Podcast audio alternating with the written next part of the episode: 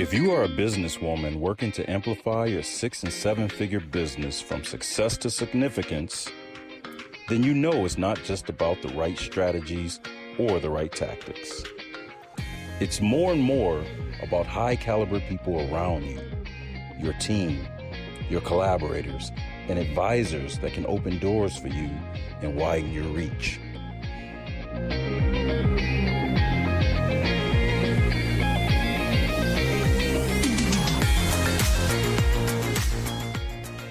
Welcome to your Circle of Influence podcast with your hosts, Dr. Monica Ogando and Amy Walker. Welcome to your Circle of Influence podcast. I am your co host, Amy Walker. And I'm Dr. Monica Ogando. And today we are talking all about the Benjamins. We're talking about money blocks and where they come from and what to do with them. Take it away, Monica. I got stuff to say too, but I think your stuff needs to come first. Well, I always operate from the place of the the spiritual foundation of things, the metaphysical foundation of things, because by the time that it gets to a physical result, the the intention and the strategy has already um, solidified. So, one of the ways that I want you guys to think about this is, I don't know how many of you are familiar with chakras. But the chakras are just really energy centers within your body. They're not like an actual organ. You're not going to be able to do an autopsy on somebody and say, like, oh, there's the root chakra. No, it doesn't work like that. It's energy centers. And when you understand from the bottom, let's say the root chakra, meaning your survival, your right to exist, is the one that's most connected to earth, etc. And you go all the way up to the crown chakra, which is at the top of your head, is connected to the heavens, to the firmament, to the highest of your you know it's at the height of this is as tall as you're going to get right? So it's the highest uh, of your existence. If you examine what each one of those chakras represent then you can identify a particular money block in that particular uh, level of energy and you you will know just by articulating it what's in the way of it what's the root of it and then where you get to interrupt it. Let me give you an example so the root chakra, like I said before, represents your connection to the physical world, your right to exist, your survival mechanisms, right? And for many, many thousands of years in human existence, the way that we survived was by staying within our tribe. So you mm. being an individual was was tantamount to death. You had to be part of a tribe, of a clan, etc., in order for you to survive. And mm. so many ways that we have translated that now emotionally and psychologically is by belonging to a group of people. So you you don't necessarily have to be tied to them geographically. You can be tied to them emotionally such as your family such as your church such as a particular uh, identification with a gender or with a race of people etc or with a culture. Um, and so if you deviate from what the expectations or the practices are of that group then that puts your quote unquote survival at stake. Now, I'm not saying any of this is quote unquote logical, reasonable, etc. We're talking pure energetics and we're talking at the subconscious level. It's not like anybody does this on purpose. And so what happens is that if you earn more money than your partner, for example, or if you earn more money than what your parents did, you've outshone your parents, you've outshone your community, you've outshone your neighbors or the, your colleagues, your peers, the people that you grew up with you you may have heard this oh you're getting too big for your britches and you think you're better than us and blah blah blah. That conversation comes from the connection to the tribe being threatened. And the reason why those words come out of somebody else's mouth is because this is your it's kind of like spiritual ventriloquism. It's like your own fear and your own guilt or punishment or some sense of regret coming out of somebody else's mouth to you. And so mm-hmm. when somebody says this to you it's not that person's problem. This is a hint, this is a mirror coming back to you saying, you've got to address this money block that you've got going on. Because there are plenty of people who make plenty of money and they don't have people coming at them with that kind of conversation. So it's right. not the money that's the problem, it's your own sense of uh, uh, rightness about it. Yeah. And so when you can understand what those money blocks are, so at the root level, it's that survival conversation. At the sacral chakra level, it's connection and intimacy. Like mm-hmm. I'm going to lose somebody's love if I do this, if I spend, if I save, if I, whatever it is that your money block is, if I earn too much, if I earn too little. The solar plexus which is right at the at the gut level. It's where we it, where we get the I felt it in my gut, like my gut tells me something. That's the first place of wisdom, and it's your power and, and, and ability to exercise your own personal will. And so we see that sometimes people stay in damaging situations, such as a job that has robbed you of your passion, or a relationship that is financially abusive. I talk about this in my program, Women, Wealth, and Worthiness, that we'll stay in certain places and we'll settle for certain things because we've lost our connection to exercise our own personal will. Like, what's the mm-hmm. use? Or maybe you don't trust yourself to take the right action. Solar plexus is all about action. And then finally, the heart chakra in the center of your chest um, is the connection between your lower body and your higher body and it's the place where the divine and the earthly meet. And it's your connection to your purpose and your uh, and a higher pursuit of your own you know spiritual maturity. So at that level sometimes we and you've seen this when somebody first gets some money and they come from money they don't come from money they'll yeah. all the stuff physically right? They'll buy the yeah. cars, they'll buy the houses they'll buy the boats they'll floss on instagram and blah blah blah. And eventually they do it to buy relationships eventually they'll do it to say oh here's what i can do. I can get this done. I can get that done. And they're exercising their personal will but everything runs out on that. Eventually it's like what what am i doing this for? Well, there's got to be something more than this. And yeah. that's to that higher purpose and that, that that journey of wealth becomes you've got to knock out the the root chakra the sacral chakra the solar plexus chakra and eventually get to purpose and you get to significance. Make sense? Totally makes sense.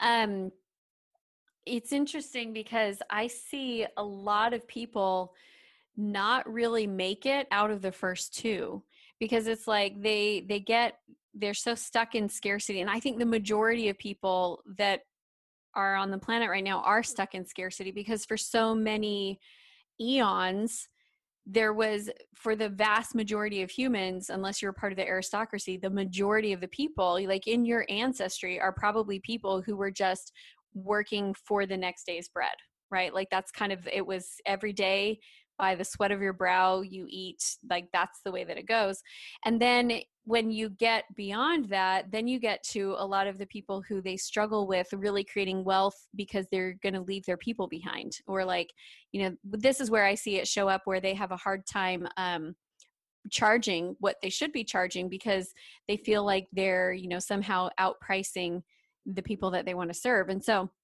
I see that. I feel like when you start to hit stride with your business is when you get into the first one and then when you really create that purpose driven wealth that's part of our um, values that's at the top so i love it that totally makes sense to me i can see that journey mm-hmm. cool cool Okay, so we also wanted to talk about tools yes. for recognizing where you're at with your money blocks and some tools that you can use to kind of help you move through them. So I've got a few that I've done over the years. One that was kind of my turning point for me, this was the first tool that I discovered and the first tool that I used, and was taught to me by a gentleman called Kirk Duncan, mm-hmm. called, named, I don't know, that was a weird way to say it, but his name is Kirk Duncan. and he mm-hmm. runs a company called Three Key Elements. And um, the tool that he taught me was to understand that you have a relationship with money.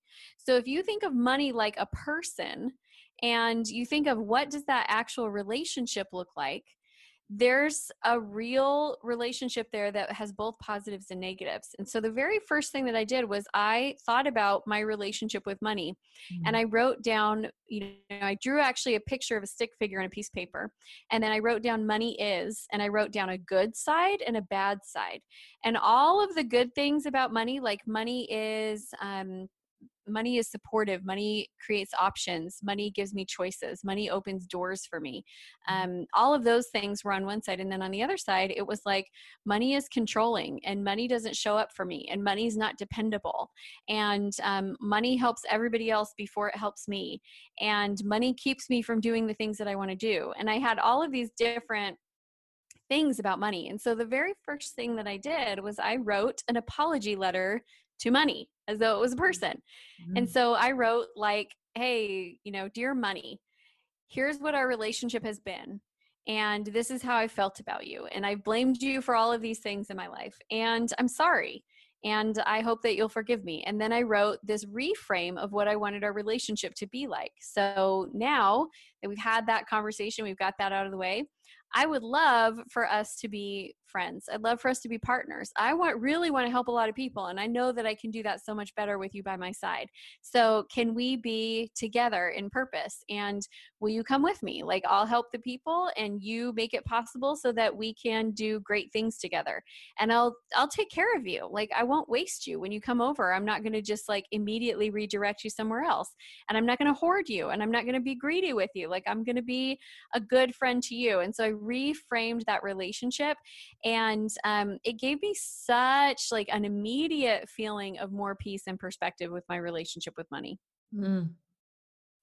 wow that's awesome. I'm, I'm inspired to write my own money letter uh, just hearing you describing it and i'm sure that it's going to be emotional because yeah. a friend that you've been dissing for years and eventually they're like mm, what you want now? Yeah. but it's the makeup session it's not bad yeah it's it really is. It's a it's a recreation of that relationship that is so critical and so important. So the other tool that i have used that has been really um, really powerful is to look at the generational money stories. Mm-hmm. So, one of the things that I tell my clients all the time is that stories are expensive and you can't afford to buy them. Mm-hmm. But you inherited some stories that you never purposely bought. Like they just, it's like inheriting property and there's a cesspool on the property that you just inherited. And now, what are you going to do with it? Mm-hmm. So, when I look at my ancestry, on one side of my ancestry are uh, Mormon pioneers mm-hmm. who were uh, driven they were given an execution order and driven from their lands their lands were stolen from them and in order to keep their faith they had to flee their country um, and they had to go seek you know safety and security in the faraway mountains which were no longer part of their country at the time.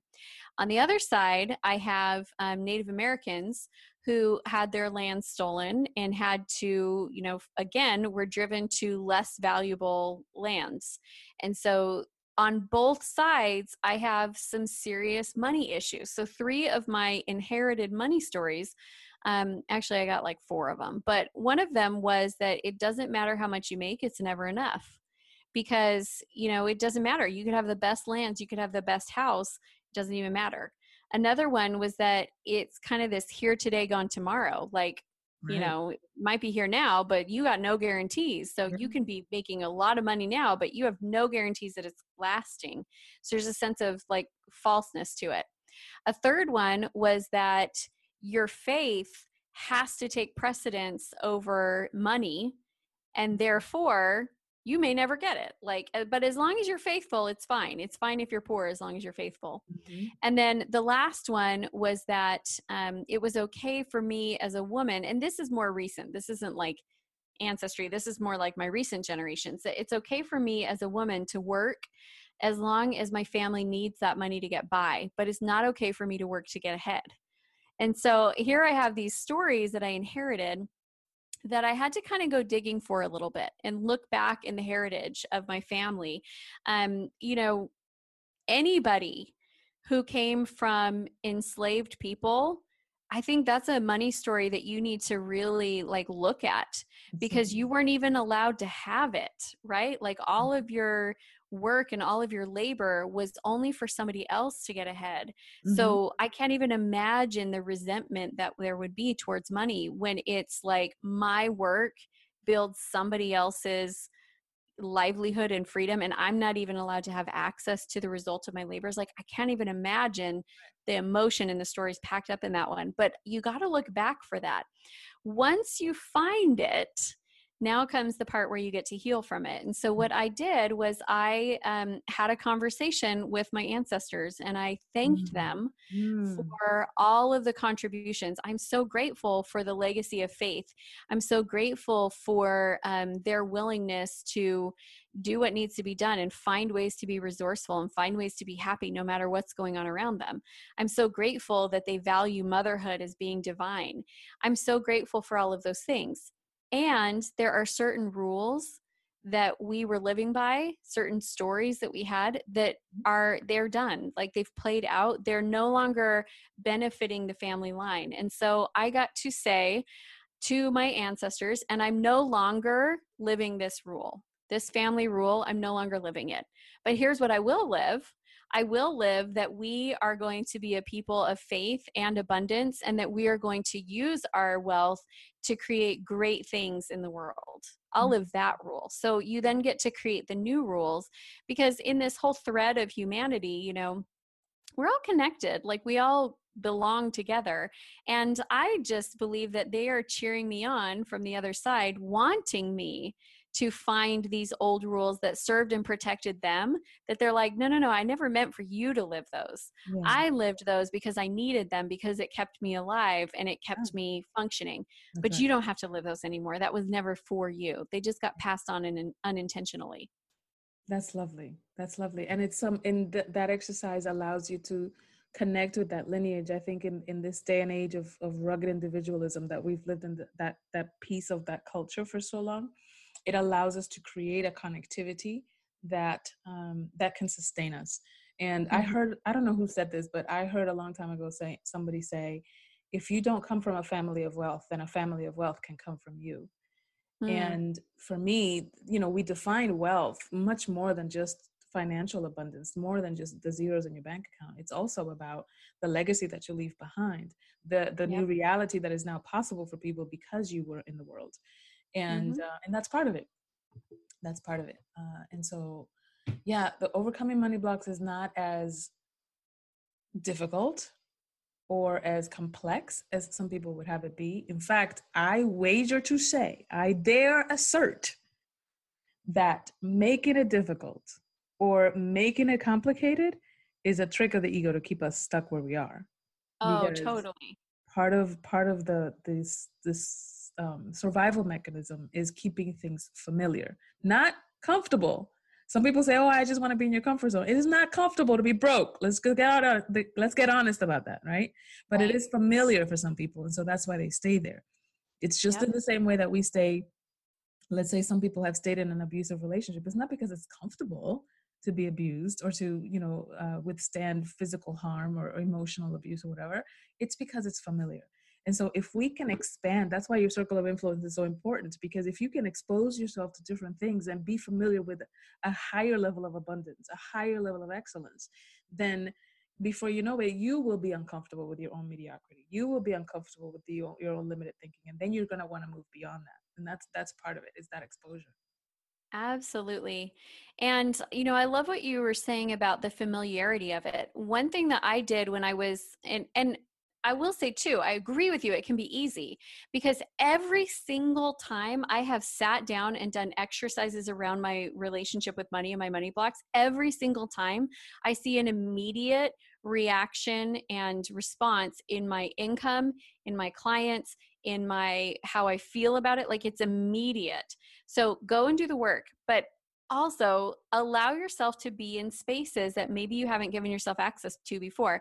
One time i was in um, the one of the really high end fancy malls in las vegas with my mom and my sisters and i had a baby with me and was not dressed nice and i purposely walked into every single snooty store and chatted with the salespeople there. Every single one where you'd be like they do not want a stroller and a baby there because i was proving to myself that i belong in any space that there's no barrier of wealth that I don't have access to that room. And so I went into every single store where my inner voice was like, you don't, you don't belong in there. You shouldn't go in there. You have a baby. It's too nice. You're not going to spend anything anyway. And I was like, you're going to tell me that? I'm going to tell you to shut up. So I walked into every store. So talk to really wealthy people reach out to them any barrier that you see in your mind that you can't go there just go there and show yourself that you belong in that space and do the work because i'm telling you it's it's there are certain things that you have to work on for a while. I don't feel like money's one of them. I feel like every single time you put in effort you make progress and you grow in this area. Yes absolutely. Absolutely. Every step counts. I love it. Awesome.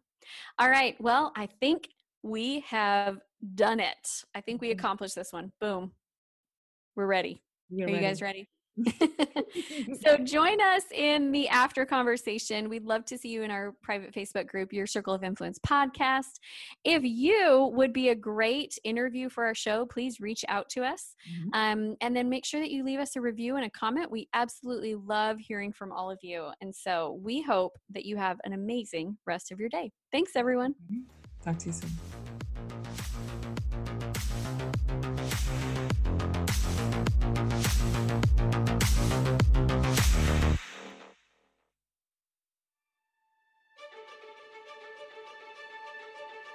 You have worked hard and you've earned your place at the table of influence.